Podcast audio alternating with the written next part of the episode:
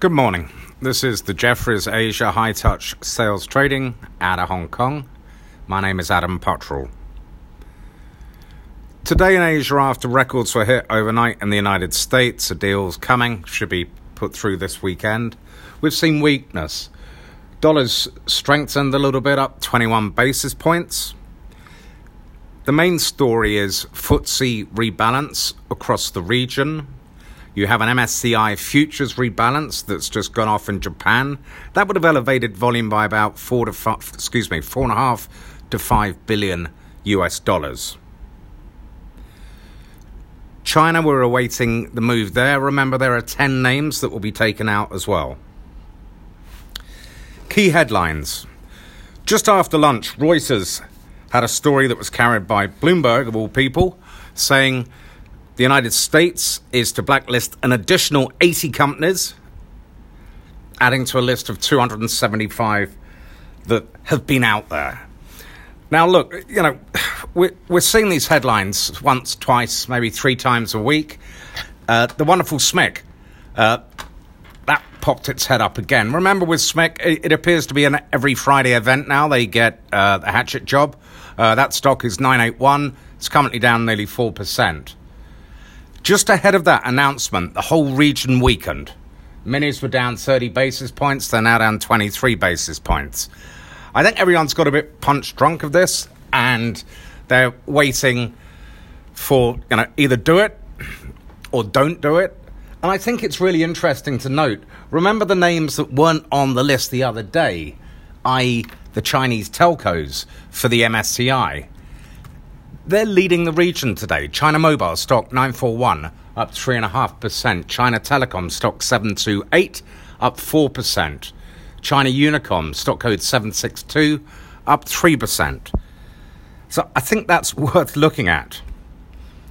The FT, I believe, was carrying a story overnight as well, saying that members of the United States Treasury Department are trying to water down this executive order with regards to American companies investing in China.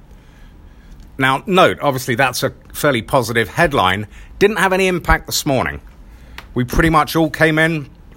Market was flat all morning, right across the board, and we've only started coming off after lunch.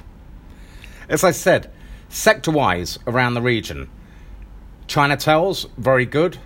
Chinese coal companies, obviously, they've turned off the tap for importing coal from Australia but you're looking at these some of these names: Mongolian Mining up eight percent, Hidili up nine percent, China Coal uh, one eight nine eight up seven percent.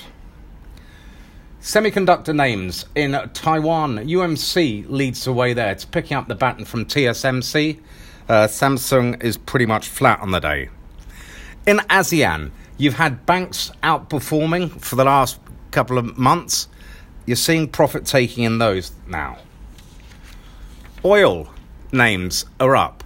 Again, oil is off spot contract. I would look at CNOOC. Remember, Chris Woods has mentioned that last Friday and about a month prior. He likes the name very much.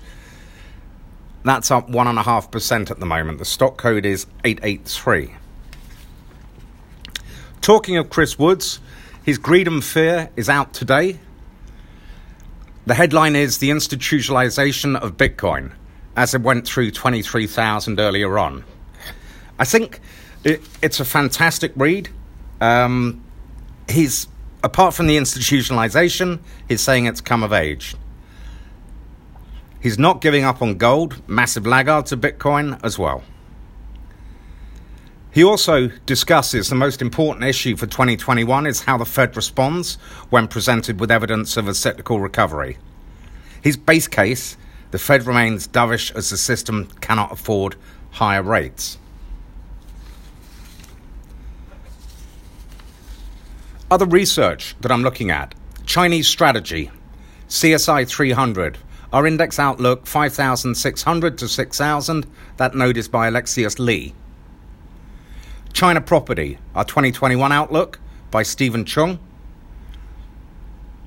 Points out his top names there. That's it from me. Have a good weekend. I hope to speak to you on Monday. Take care. Bye bye.